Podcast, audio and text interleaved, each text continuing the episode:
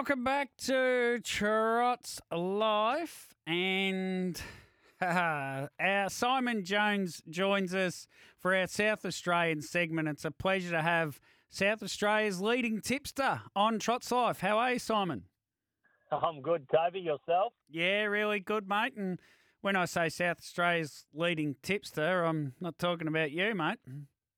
No, you got you were right last week. Uh, well, his strike rate, you, you nailed it. His strike rate held up. He had a winner, a place getter, and an unplaced. So uh, he continues that strike rate, Aaron Code, at Globe Derby, doesn't he? Uh, yes, and if Gracie Cohen had been listed four dollars eighty uh, last week, I probably wouldn't have gone on about her so much. I thought that was probably more about the right price, but thirty four dollars was certainly overs for her. She ran third, and yeah, uh, South Southpaw Slugger managed to uh, get the knockout blow of the last of his three to win a race, which was which was very good for him. And uh, yeah, he does have a great record there. And the week before, if you remember, we, we tipped Mickey Cool, the two of us. So I'm sort of I'm I'm batting pretty well in South Australia, mate.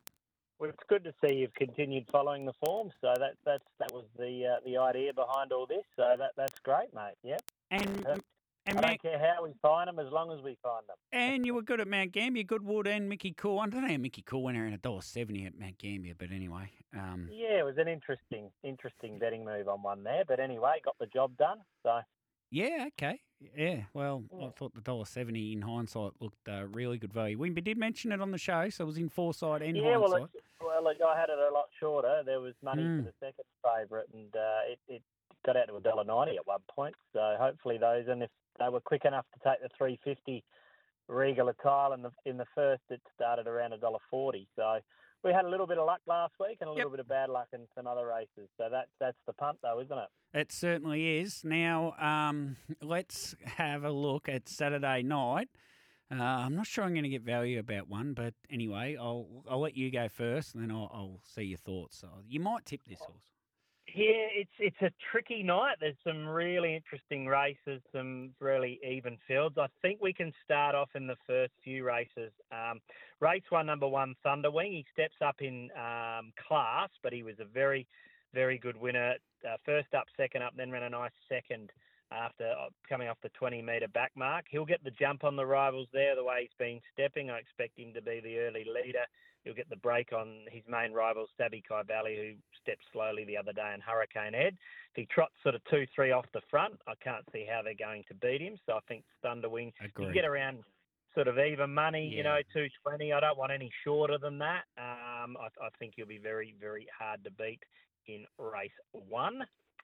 Uh, race two, I think a horse that's ready to win. I would have preferred it off the front row as number eight, Spy Major, but there should be a little bit of action here earlier with Franco Landry, Jake Sports Rider, and Ideal Dan, who uh, skated off the arm last week. I think it's by major sort of you get that that four dollars and even money a place or a dollar eighty a place. I think each way he's a good play in race two, but keep following him. Uh, our old mate will win race three, number ten, Life is But a Dream. I dunno. Very winnable.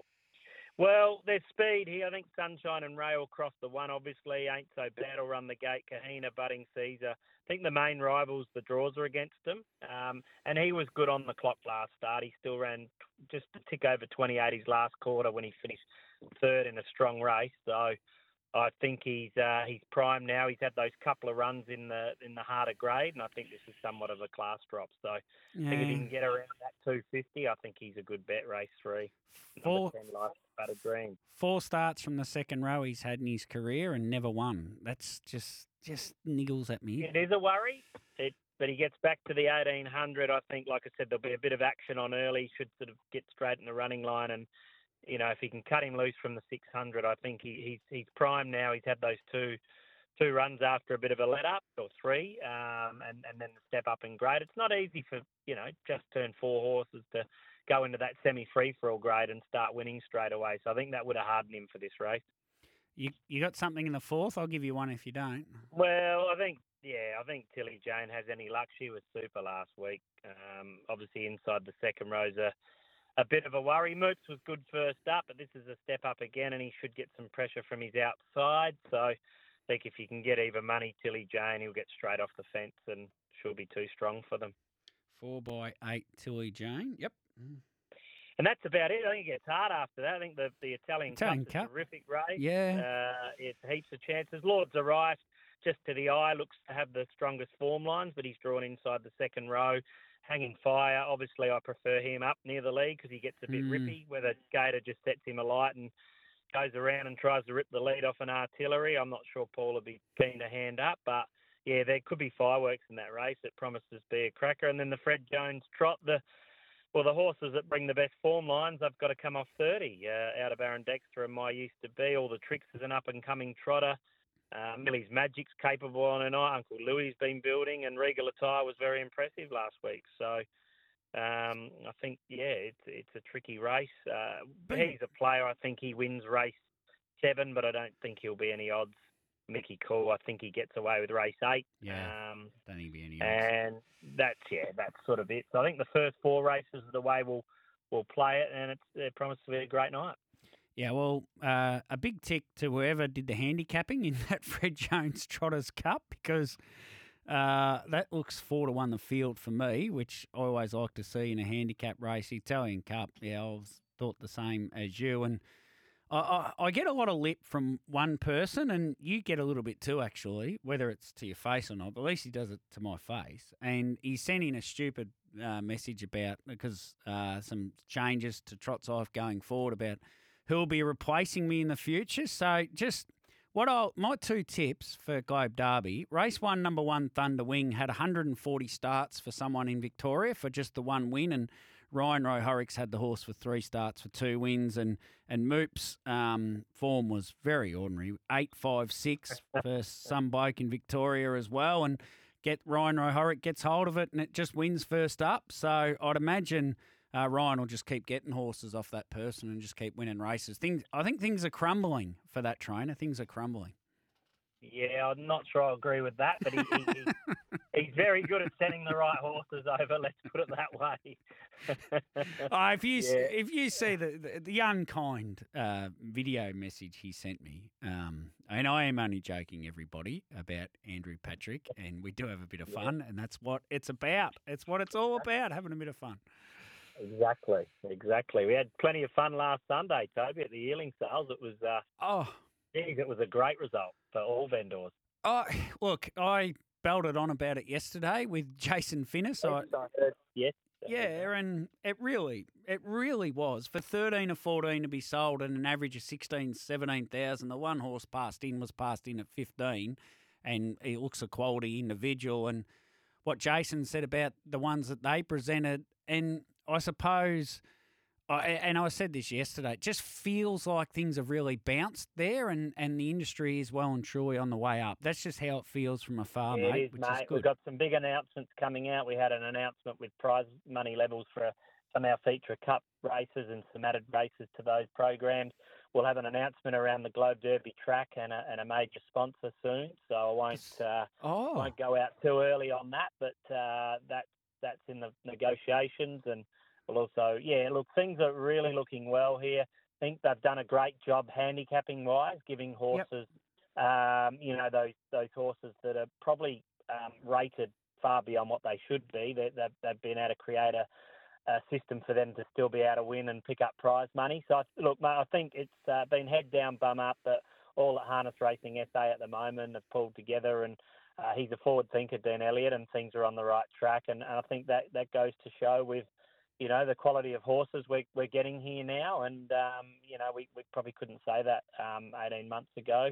Um, we'd see him for our feature races, but not racing uh, week in, week out. So, and owners, you know, you've got the incentive to send them here now if they're not quite doing the job in, say, Victoria, New South Wales, or Queensland. You know, the money's pretty good here. Yeah, well, that's exactly like take Thunderwing on a serious note. You know, it's not huge money, but it's four thousand dollars that it's earned in January and February, which is more than paying its way for David Gowdy. Oh, it's been leased, I see, but, uh, but Yeah, Ollie's the owner. That's uh, Ryan's stepson. So he, he's the next. Ah. He's our future. He'll be a superstar driver. He does very well. Pony. He's, he's multi-talented. Drives the ponies. Works for Ryan. Drives track work, and then calls the trials on a Sunday at Gawler. So he's a very talented young man. Yeah, it takes a talented person to call the trials, let me tell you. But it, it is a good example. Four thousand dollars, and uh, it's still an NR 44 and goes around in a four and a half thousand dollar race. So if it wins that on Saturday night, you know it's up to six or six thousand dollars in a cup in in five weeks in South Australia, with plenty more on the horizon for it as it works its way through the grades over there. So. But more to the point, like I wouldn't be surprised next year you had 30 horses in the yearling sales off the back of that. Well, that's like, what we're aiming for. Yeah, we're, go, we're yeah. definitely gonna we're gonna get together and botcher and really look at it in the industry and see how we can ramp it up. We did have that a few years ago when we had the Allwood sale because that was Mm. a hundred thousand dollar final. It was a bit different. It sort of didn't reward the local breeders as much. I mean, the local owners owned the winner, but it was an Emma Tra- Stewart trained runner. Um, so. Yeah, look, uh, a non-sales entry. So, look, yeah, it's definitely building, and, and look, SA's in a lot better place now, and we, we think moving forward, well, I can see, um, I've been at a fair while, that things are only going to get better. We're, we're not going backwards, that's for sure. Very much so. We've gone a bit over, but that's okay. Simon, thank you very much, mate. Uh, I'm uh, we're changing a bit around Trot's life, so I'm not sure who'll be with you next week, but uh, and hopefully uh, can continue on anyway. Yeah, hopefully it can. Sad to hear that, Toby, but uh, we'll, we'll catch up over text and phone, no doubt. We certainly will. Thank you, Simon, for your time. Good on you, Toby. All the best.